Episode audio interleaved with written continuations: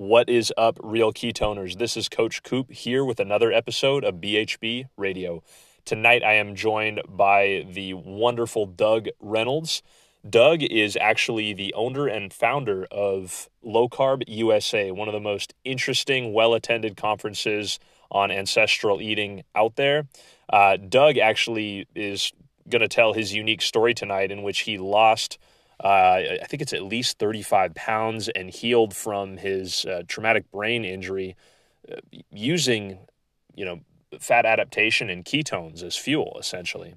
Really fascinating stuff. That story actually inspired him to then go on and want to pass this information along to others and help the rest of the world. And that's evolved into a whole lot of other things, working with doctors, working with healthcare professionals, spreading the good word, if you will. So Doug not only goes into that journey, but gives us a ton of practical insights and things that we can implement into our own lives. Today's episode is also brought to you by Real Ketones. Be sure to check them out at realketones.com for all of your exogenous ketone needs. They are also a full-fledged educational database, making sure that you have everything you need to go from where you are at now to where you need to be. That includes nutritional planning apps, articles, guides, and beyond. Check them out. They want to make sure that you have everything you need to be successful, not just in the short term, but also to end the yo-yo dieting cycle and bridge the gap into long-term success. All right, everybody. Looking forward to diving right in here. This is another episode of BHB Radio. Good evening, everyone.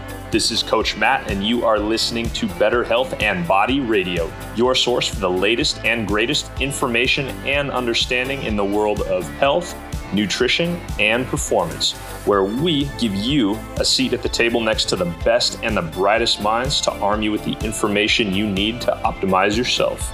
Join us for another exciting, thought-provoking episode of BHB Radio, starting now.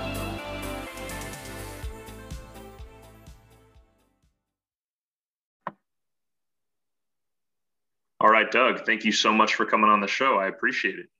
No problem, man. Pleasure to be here. Yeah, absolutely. And so I've followed your work for a while. We have followed your work at Low Carb USA. For people at home who might not be as familiar, could you kind of introduce yourself to the audience? Yeah, well, my name's Doug Reynolds. I'm the founder, co-founder, I suppose, if you really, with my partner, Pam Devine, of Low Carb USA. I had an epiphany back in 2015 when I was introduced to this concept of a ketone. I didn't even know what a ketone was back then. And funnily enough, it was actually someone that was trying to sell me exogenous ketones. And I did a bunch of research being an engineer, and sort of 3 weeks down the road, burying myself in the research, it all made so much sense. It explained all the issues I was having. It had explained issues I had as a distance runner back, 20 years ago, 30 years ago. And I just decided to pull the trigger. And at that stage, this company was actually just starting and they were out of stock. So I couldn't even order exogenous ketones. But I'd learned so much in the research about the ketogenic lifestyle and the ketogenic diet that I pulled the trigger and decided to do that. And it just made, and I was never, haven't been really metabolically sick like so many people are, but I was having a lot of issues that I didn't realize I didn't need to have, and it made just such a difference to my life, like so quickly that I couldn't believe it. I couldn't believe that I didn't know about it, that I'd never heard about. I didn't even know what a ketone was at the age of 51 or something at that stage, And so I pulled the trigger and I decided, let's go and try it. And took Pam shopping, which horrified her. And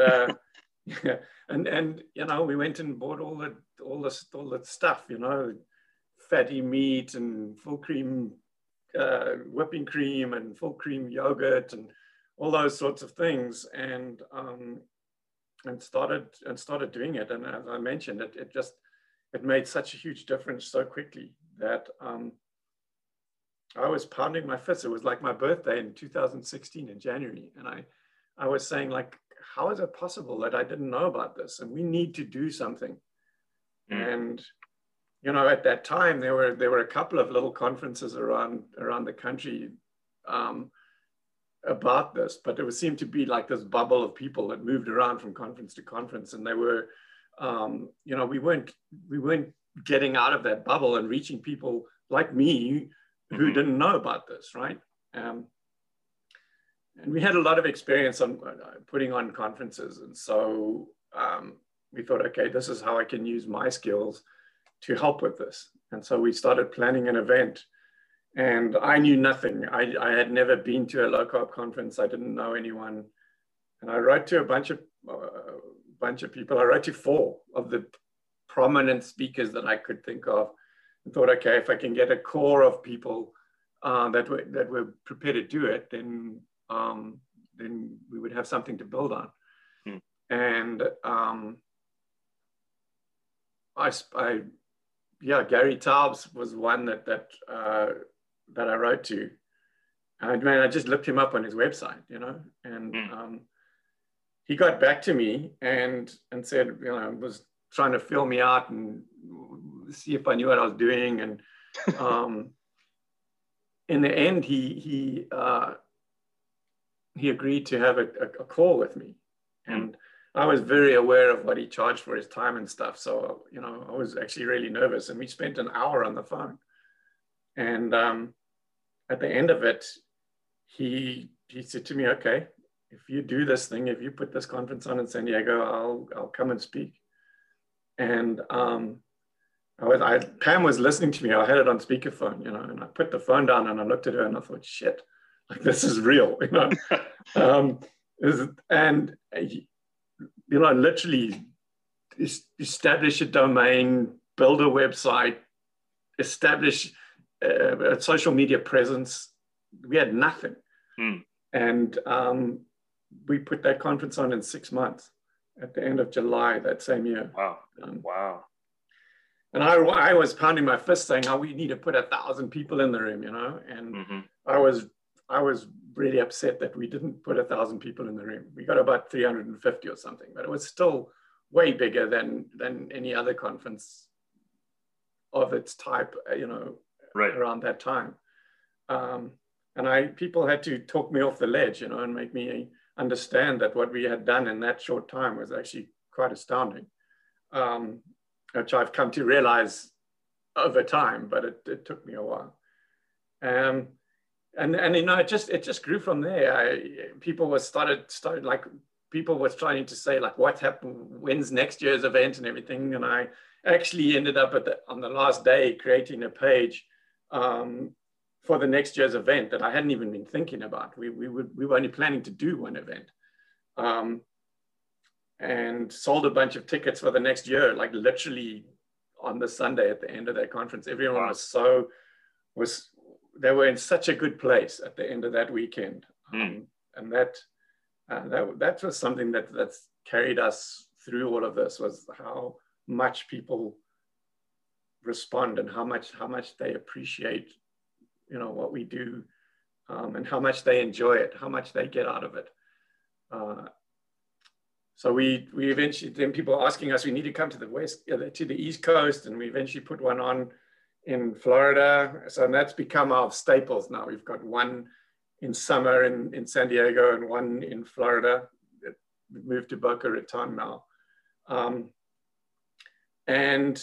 then every now and then we put on a random one in some other place. We've done one in Seattle, a couple of other places, Virginia. We have a lot of people. We were about to put one on that got canceled in New York last year. And then we were busy. We were starting to plan one in Hawaii. But you know, we've even done one. We got invited to bring some speakers over and do one in Jakarta in Indonesia. which was a massively brilliant. That was such a brilliant experience. Wow. Yeah, and we've done, I think the count is about 15 now that we've done since we started. Oh, that's a solid amount. So yeah, we've definitely didn't visualize that in the beginning. But then we've also grown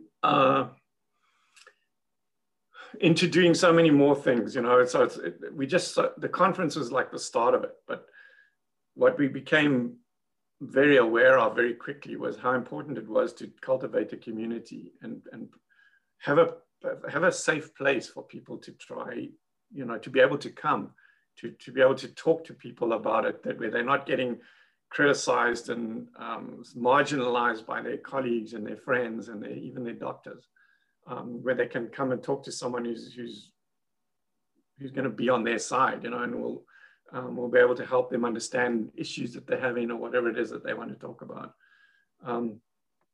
And we started introducing a provider list for people to be able to find a doctor that's open to this conversation. And yeah, I saw that. You know, and it's gone from there. Gary Taubes actually had a lot to do with introducing me to Adele Hite, who, and even suggesting that we have a feedback session at, I think it was back in 2018 in San Diego, to get feedback from doctors and practitioners that were trying to do this in their practice, to hear what their successes were, what their challenges were, and their experiences. And he was actually busy writing a book about all of that stuff at the same time. So it helped him with a bit of his research.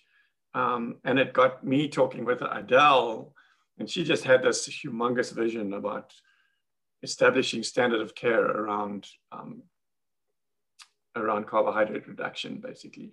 And, you know, that the start of that was to create a set of clinical guidelines for doctors to give them guidance if they decided they wanted to try to utilize this as an option for their patients in their clinic. You know, and the standard of care is funny. She was on a malpractice, on the jury of a malpractice lawsuit. Mm-hmm. And the judge had to explain to them what standard of care meant. And it's not a document. It's not what they get taught at university or college or whatever. It's not what they get taught by, or guidance that they may be given by their professional organizations that they belong to. It's actually a consensus amongst practitioners in the same environment with the same training. What they agree is a course of action in any particular situation. That is standard of care. It's an intangible thing. And so in order to try and establish standard of care around carbohydrate reduction, because her feeling was like, our metabolism changes completely when you go keto, you know, or when you go low carb. And so the standard of care, whether it's right or not, whether you agree with that or not, it doesn't matter. If you're not eating carbs and you're ketogenic especially, different things apply. And mm-hmm. so we need an agreement amongst the people that work in that space that this is the right thing to do under these situations, as opposed to the current standard of care. And right. So, you know, and it needs to be an alternative one. The same way we're saying people need to be offered this option in the practice. We're not saying it's the answer to everything, right? But it has to be an option that gets offered to their patients.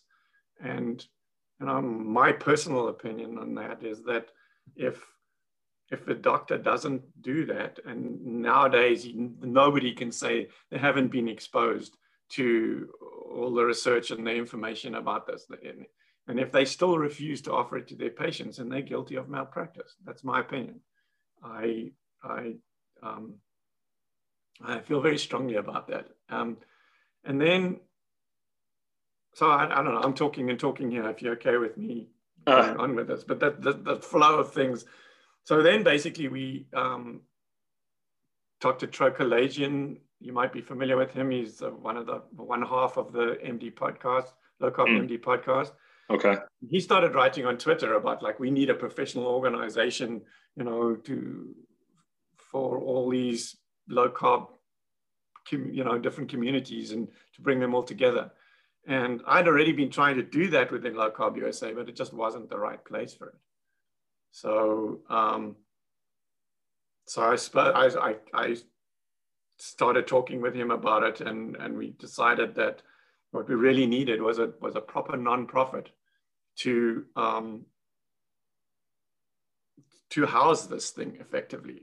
And so I went out and I learned how to do all of that, and I created a nonprofit. And he's, you know, created the board of directors. He's one of the members of our board, and we created the Society of Metabolic Health Practitioners, and the whole thing. And Adele's got a lot to do with that as well. And her thing is, it's all about metabolic health. It's not about keto. It's not about low carb. It just means lifestyle, dietary interventions, as long as they are evidence-based and scientifically based.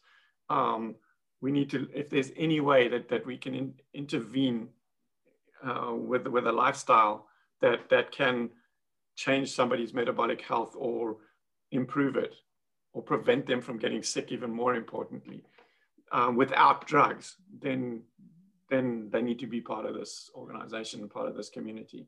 Right. We migrated the clinical guidelines to this, and now it's got a real home. It really belongs there. We created a really cool provider list now that's migrated over from Low Carb USA, which it's amazing search functions and stuff like that now, so that people can really find somebody to help them if they can. It's not going to tell them they're going to die if they carry on doing this. So yeah, you know, so from starting out with the idea of putting on one conference in San Diego, it's evolved into this monster. Right.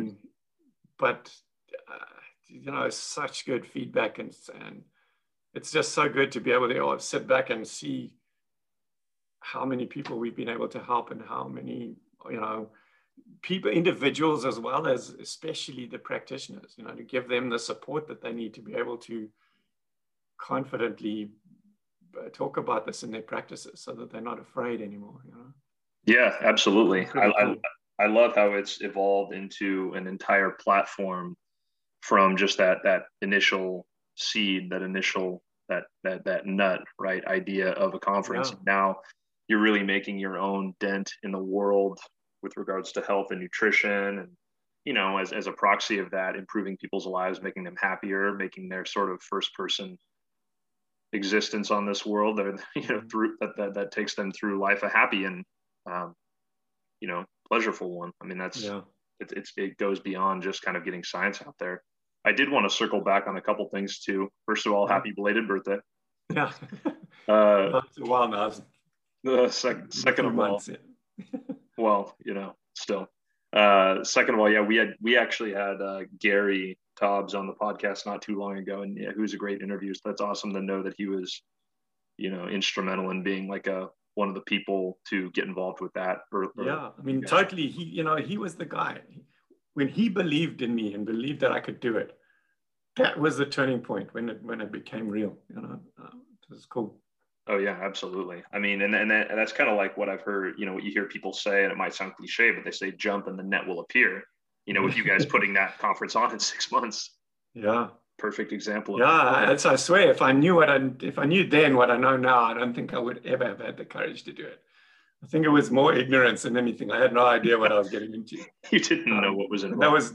That was a good thing, because if I had known, I would have been too scared to do it, I think. Yeah, absolutely. You know, so one other thing too that I wanted to hit on was if you actually go to the Low Carb USA website, which, great website, by the way, I've been perusing it myself for quite a while. I love that the tagline is turning consensus on its head.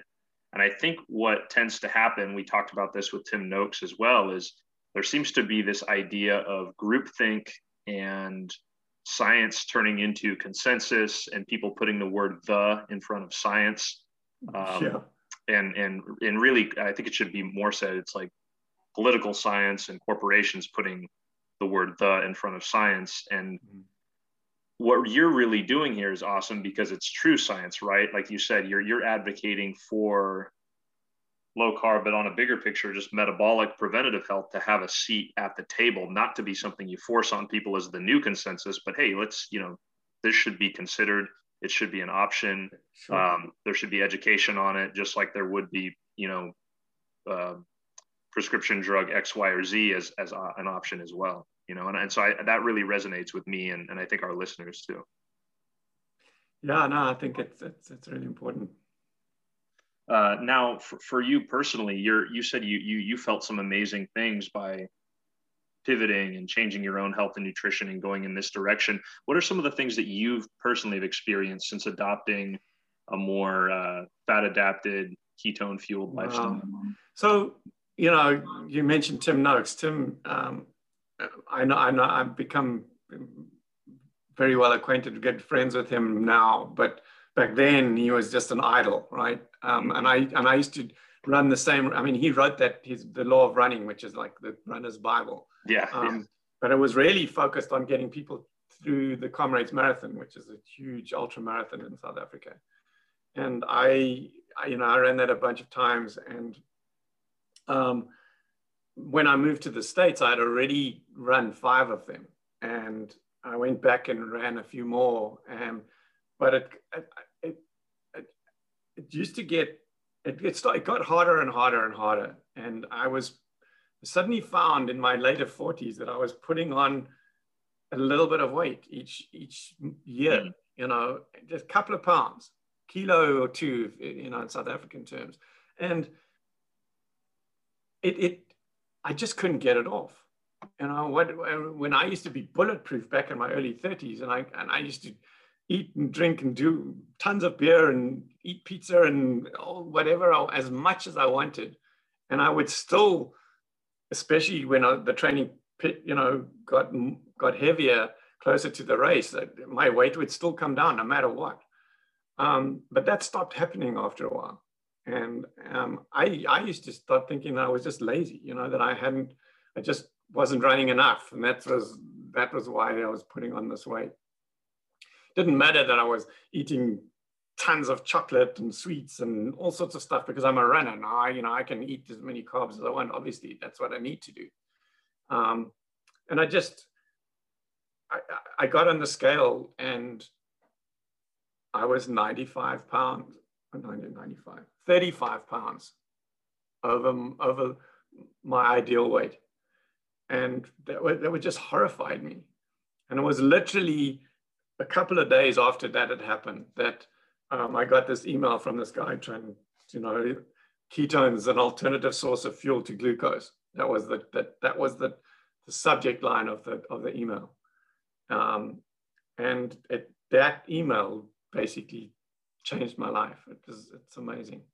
I started doing this and like, I knew nothing, and it was harder to come by information about this back in 2015, and so we just learned from experience. And all the thing that I'd learned later on was about salt and how important it was to eat more salt in that, especially when you first start with this. And I didn't do that, and so I suffered what people call the keto flu pretty severely. And I believe that a lot of that has got to do with not having enough salt in, especially in those first few weeks. Absolutely. I can't ever go back and do that all over again. I would love to be able to do it again and eat enough salt, like right from day one, and see whether I do go through that same thing. But it was still only maybe it hit me after a week, and it was a really bad week, or max maybe 2. Mm-hmm. And then stuff started to just start turning around. Suddenly my weight already had started to come down.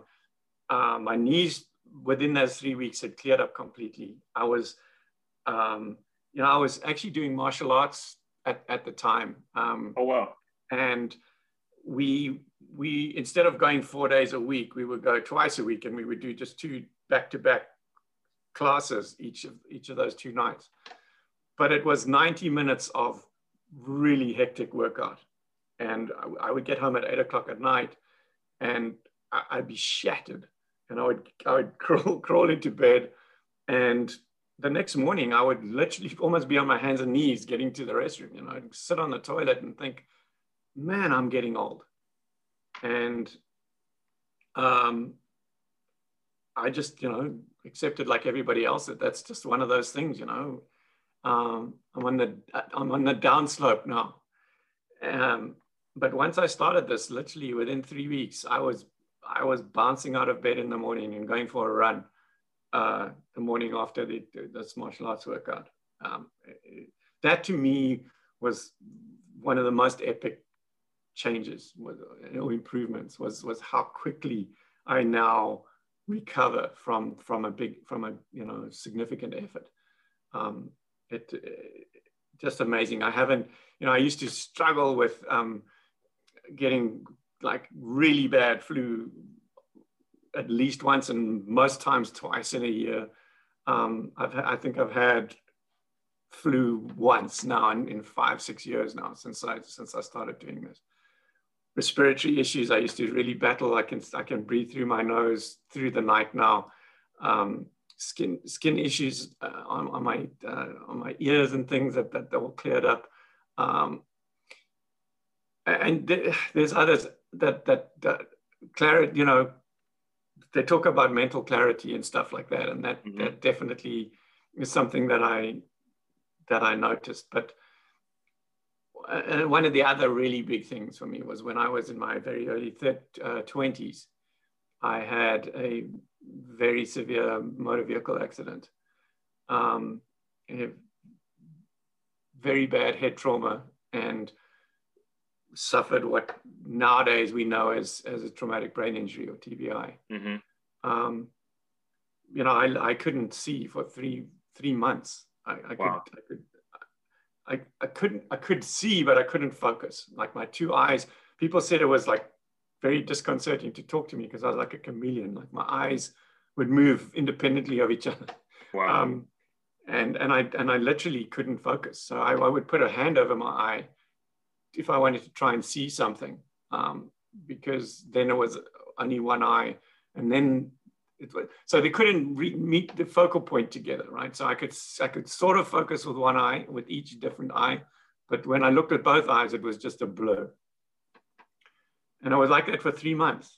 I had a broken collarbone, which they couldn't plate because they couldn't put me on anesthetic because of the brain injury. So I had a completely disjointed broken collarbone that just was there. I strapped my arm up all the time because they couldn't do anything with it until my brain came down. You know, and that all got sorted out over time. But the biggest thing for me was the memory, short-term memory. I just kept forgetting. I still do, but not nearly as much. You know, I'm talking. I guess a thought occurs to me like different to what I'm talking about, and just for a fleeting second, and suddenly I go blank and I can't remember what I was talking about. And it rattles you. Yeah, and sometimes people will remind me what I was saying, and it'll come back, and sometimes it never comes back. It's just gone. And people even say to me, "Oh, yeah, that happens to me all the time." I said, "Well, maybe, but never happened to me." You know, I that definitely wasn't something that I suffered with before, and it made me very self-conscious, and you know, I couldn't talk in public. You know, and trying to, as an engineer, I became more senior, and I would have to do a presentation of a design or something to senior management or something, and it would freak me out. You know, I would often get like, one of the junior guys that helped me, you know, was on my team. to actually do the presentation and kind of pretend like it was a training thing for him, and I like to build up his experience. In the meantime, I was just too scared to do it. Was that self-conscious about it. And once I started with this keto thing, that it, like I said, it didn't go away completely, and it hasn't gone away completely, but it is I don't know, 10 times less frequent than it used to be. And I'm very, that's, you know, that and the recovery were the two things that have had the biggest impact on my life. And like I said, I was never, you know, I didn't have type 2 diabetes with an A1C of 15 or something, you know. Some of the horror stories that you hear, those people have real life-saving turnarounds. But this was still a significant improvement in my life to make me excited about it, I'll tell you.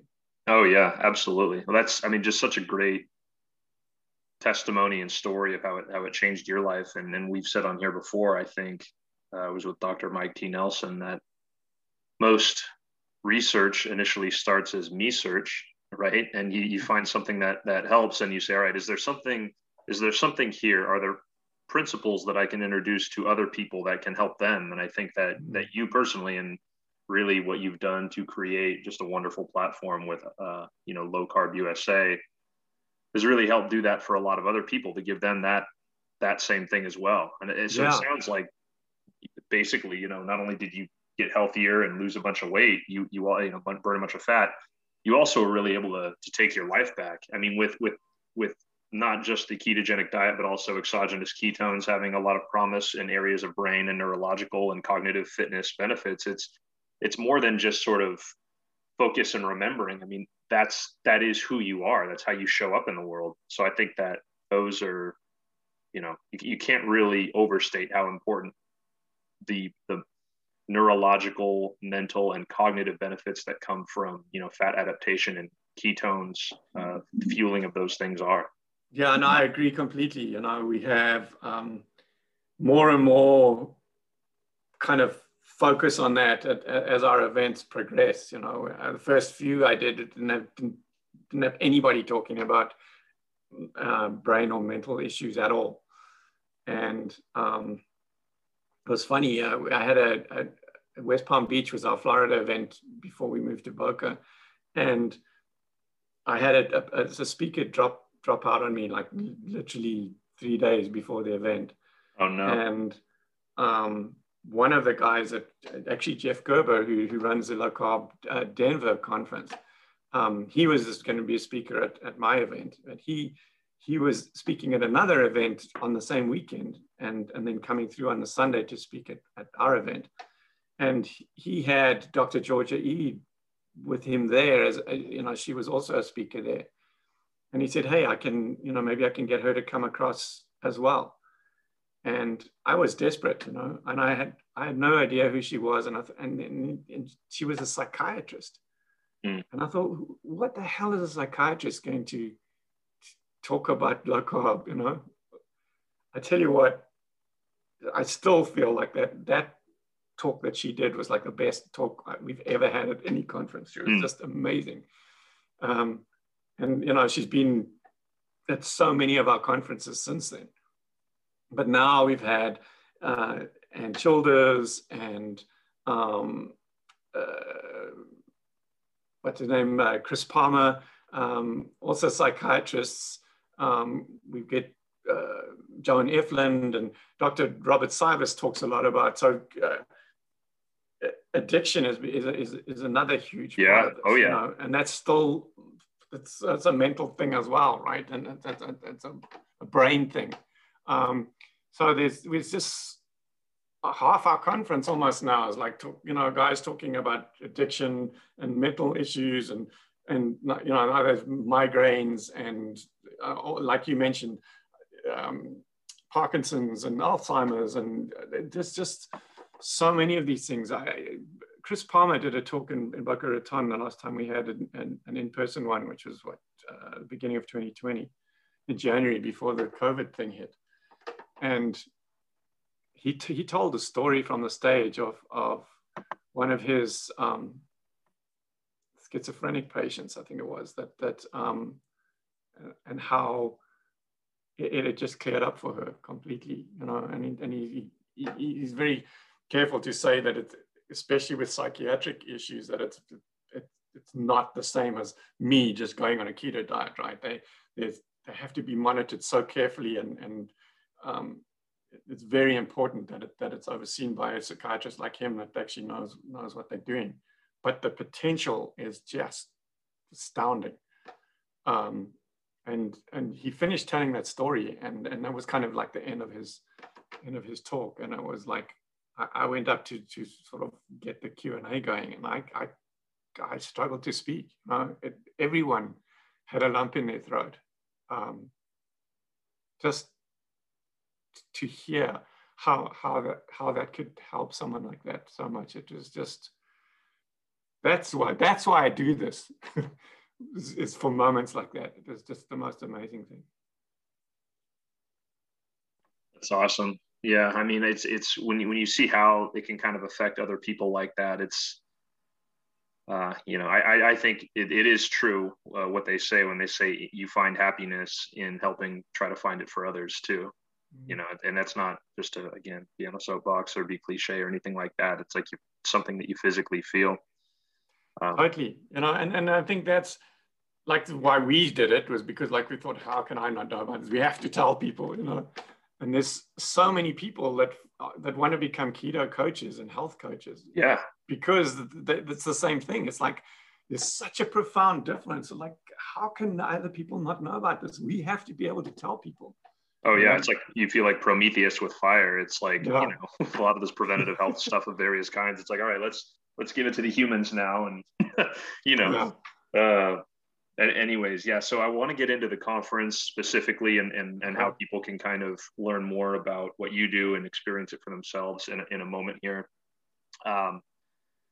One thing that you talked about that I did want to hit on is just the idea of helping people who's in front of you, or who are in front of you. So in my own practice, as a, you know, health coach and trainer, I work with everybody from people who have chronic conditions and all the way to like pro athletes, right? And obviously there's a lot of people in between those two opposite sides of the bell curve.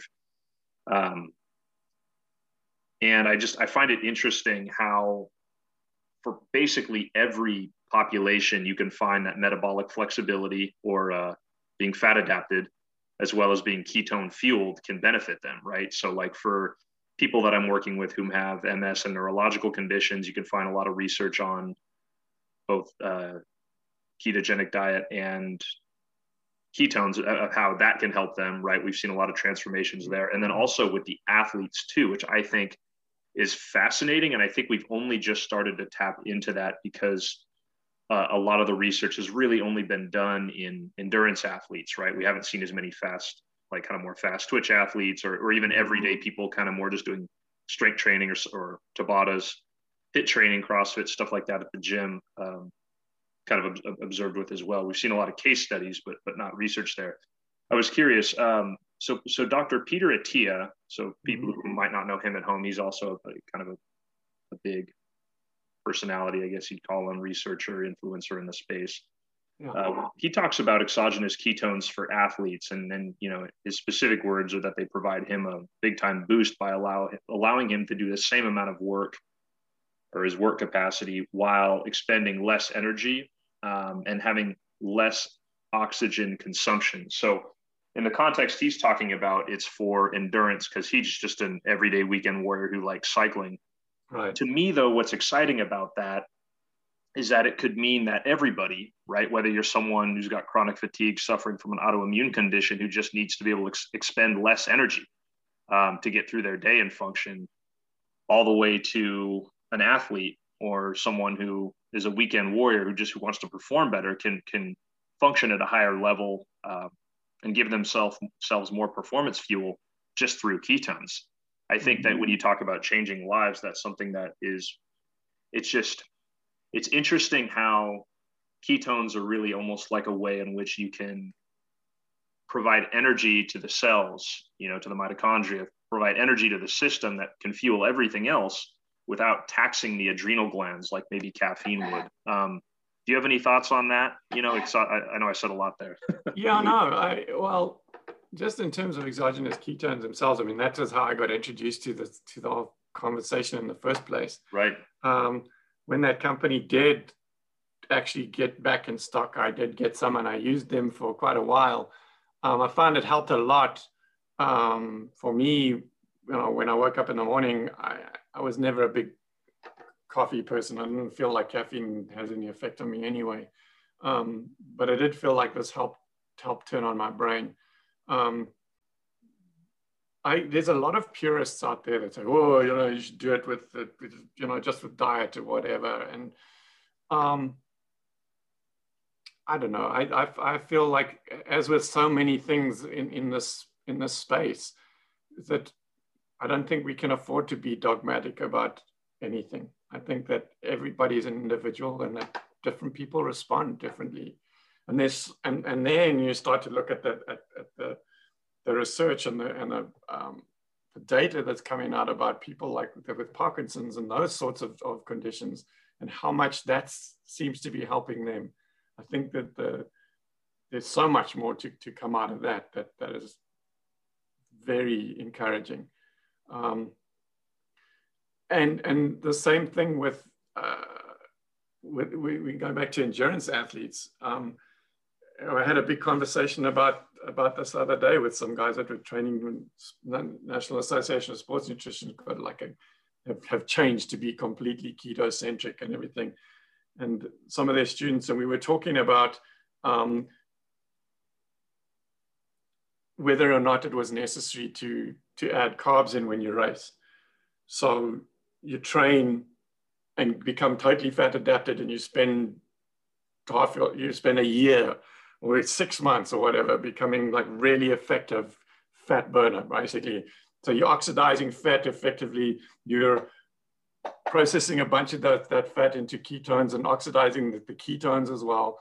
And your body is producing just that little bit of glucose through gluconeogenesis that it needs for those essential functions that require glucose, and that's it. And that I don't believe that there's any need for people to subsidize with glucose. And all I feel that is it's like they can't, as much as they believe in this fat adaptation thing and the ketogenic diet and all of that, it's like they still have that legacy baggage about carbohydrates, that they cannot believe that they really can perform without those carbohydrates on the day of the race. And I feel like when they infuse those carbohydrates in, most of the time, all that's doing is shutting down the adaptation that they've done. It starts dampening, it starts triggering hormones and stuff that starts dampening the whole process, starts damping down the production of ketones. And I have heard of people talking about like it's very slow trickle, like literally putting a boiled sweet or something under your tongue while you're running. And that trickling in a tiny little bit of glucose, but your body can make that amount of glucose like in a heartbeat if it needs to. So why do you need to have a boiled sweet under your tongue if you're just doing what your body can do anyway? It's all about what's in your head. What I believe is a lot more, what's the word? Potentially very helpful is this whole concept of using or utilizing exogenous ketones to fuel while you're running. Because, and I haven't seen, and maybe, you know, what you're talking about is that research that I haven't seen, but I believe that if you have to start taking ketones instead of Gatorade during the run, that could help. you know, because there maybe there's, when you're really running at your limit, maybe that limit is how fast your liver can produce ketones. Right. There's only so much fat that can oxidize. There's only so many ketones it can make. And now if you start infusing some more ketones in exogenously, maybe that'll give you a boost in your performance, like a real boost, not an imagined one. Because in these ultra races and these marathons and stuff, it's 90% of it's in your head. And if you don't believe that you can do this without carbohydrates, you won't be able to do it without carbohydrates. But if you can get your head out of that space, I think that a much better option, if you feel like you need to refuel with something, and I would much prefer to be trying ketones and seeing how much that can help. Yeah. Anyway, yeah, that's my thoughts on exogenous ketones. Yeah, that's awesome. Yeah, we've interviewed a lot of people, and there are some that take it like a superfood, and it's actually pretty exciting for those who are just everyday people who maybe are kind of like suffering from anything from obesity to a chronic condition, as far as like putting a little bit of gasoline or energy in the system that can fuel them to do things that their body might not have the resources to do on their own, particularly if you know, some of those sort of energy production assembly lines are kind of broken at the cellular level. Yeah. And then, and the thing is that by infusing those things, you're not shutting down all those metabolic processes that are going on as a result of this adaptation, right? You introduce carbohydrates and that shuts everything down. Right. If you introduce exogenous ketones, it just adds ketones to your system. It doesn't start shutting down all these processes that you've already got in place through the adaptation of months and months and months of training and eating that way. You know? Yes, absolutely. Absolutely. Very well said. I think, and then the other thing to think about too, is I think your comment about with sports training and being able to take that intra performance, we know metabolically that like alcohol, I think it is first, and then ketones, carbohydrates or glucose, right? And then after that, you know, fat is that, like, that's the order of preference for the metabolism. And so if you're able to kind of layer something that gets uptaken as like almost like a fourth macronutrient on top of that first, then it'll be longer before you dip into your own reserve, quote unquote, fuel tank. So that is, I think, what basically Dr. Peter Attia was hitting on there with some of his, and alluding to with some of his comments. Now, I want to be respectful of your time because you have been beyond generous with it today. If people are interested in attending the conference, whether it's virtually or in person, where can they find out more information about that? And of course, if they want to look and find maybe a doctor or practitioner who's well-versed in this kind of thing, where can they go for that too? Okay. So how soon is this going to be published? When are you going to put this out? Oh, pretty quick. I think like within a week. Okay. So basically what they need to do is go to lowcarbusa.org, not .com, .org, right? And then either on the homepage is a thing about the San Diego event a bit further down, or go to the menu where it says events, select the San Diego event, and it'll show you the speakers that we've already confirmed, the ones that we're still talking to, and there's others that aren't even on there that we're still talking to as well. And then there's a place to go and register. It requires you to create an account on our platform first. And the reason for that is that part of the ticket that you buy, whether you select the live stream option or the in-person option, both of you will get access to the live stream. So if someone buys an in-person ticket, they still get access to the live stream page and all the individual videos that we put in there after the editing, you know, a couple of weeks later.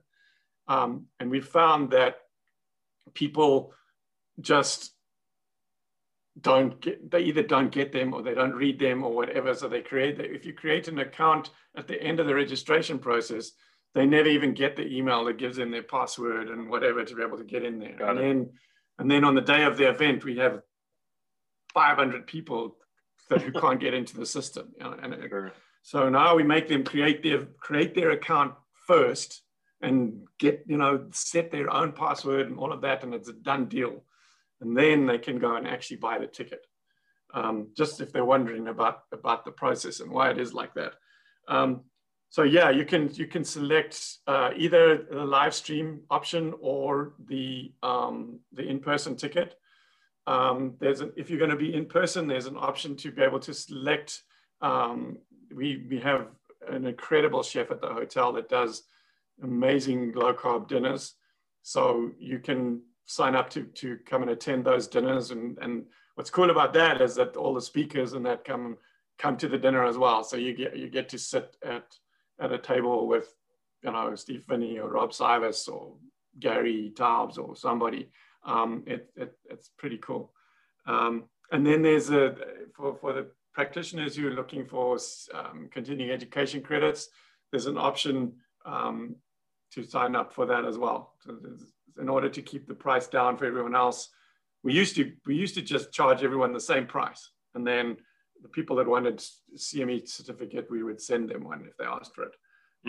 Now we charge a bit less, but we then charge the people who want a certificate for the certificate. Sure. So they can make those three choices, and then there's a discount. Now, if this is going to be more than a week, the early bird discount ends on Sunday. But after that, there's going to be another discount. If you go to the page, it'll tell you what to put in there, but it's still going to be a 20% discount, which is pretty cool. And the discount code will probably be Mayhem or something like that. We haven't decided 100% yet, but go in there and get your ticket and get the discount that's being offered now, because every month the discount becomes less. So in July there's going to be no discount. So got it.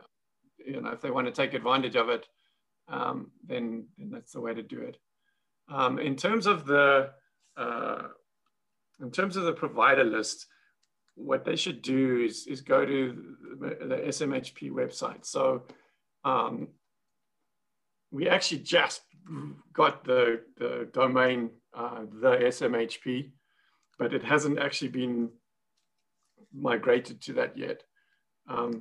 So it's metabolicpractitioners.org.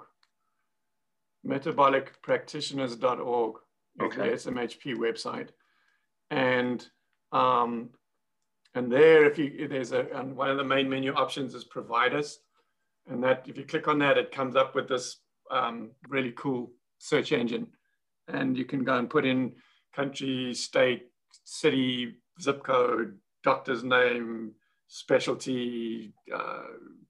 There's different categories for dietitians versus physicians, etc. It's a very comprehensive search engine now, which is very helpful. So if any of the people listening are actual practitioners, then put your name in. There's a fee to join as a member to be able to attend the grand rounds and participate in the forums. Which actually are going to establish the conversations, which will establish our standard of care. But you can register yourself as a practitioner for nothing. So you can put your information in there. We have accreditation process, which people have to pay for the training and stuff, but you can get accredited. You can get to have a badge that says they're accredited by the SMHP, and they actually get to use the credentials MHP or metabolic health practitioner. That's awesome. That's really cool. Yeah. So there's all of those things that they can learn about and see on the SMHP site as well. That's awesome. And there's the clinical guidelines are on that page as well, which are for any practitioners definitely something they should go and have a look at. Absolutely. I think I did see that. So that's great. I'm glad we have all the resources on the table for people to find if they want. Kind of a quick recap, the conference people know where they can go to that. That is going to be in both San Diego and then a virtual one as well. That's going to be July. And then also, is it August? No, that's end of August, 26th and 29th of August. And then in January, I forget the dates now, but in January, we haven't posted that. That'll be posted in about 2 weeks, but we've got one in January in Boca Raton. Yeah, that's okay. Awesome. I think we also breached subjects for everybody listening at home. We talked about how you guys can feel free to consider preventative health and looking at dis-ease from a metabolic perspective as sort of a foundational piece that should have a seat at the table amongst other types of medicine as well. We got into different effects you can see when you embark on a low-carb approach or ketogenic type approach. In addition to that, we also got into various things on exogenous ketones, whether you're taking them as almost as an ergogenic or performance enhancer on occasion, like Doug or like an athlete. And then I think in addition to that, also people who take them on a regular basis for wellness. And then also keto flu, right? I think that was one thing I did want to reiterate that I didn't before, and that was make sure you're well hydrated, including your foundational electrolytes like salt when you are first embarking on these things. Yeah, salt's really important. I think it's a pretty good recap. All right, Doug, thank you so much for coming on. Maybe see you in person at the conference too here in a little bit, actually. Yeah, I hope so. That'll be awesome. Yeah. All right. Well, I appreciate you coming on. Everybody, this has been an awesome information-packed show. Listen to it once, twice, three times, whatever you need to get all the information from it. Thank you once again, everyone, for inviting us into your home. This has been another exciting episode of BHB Radio.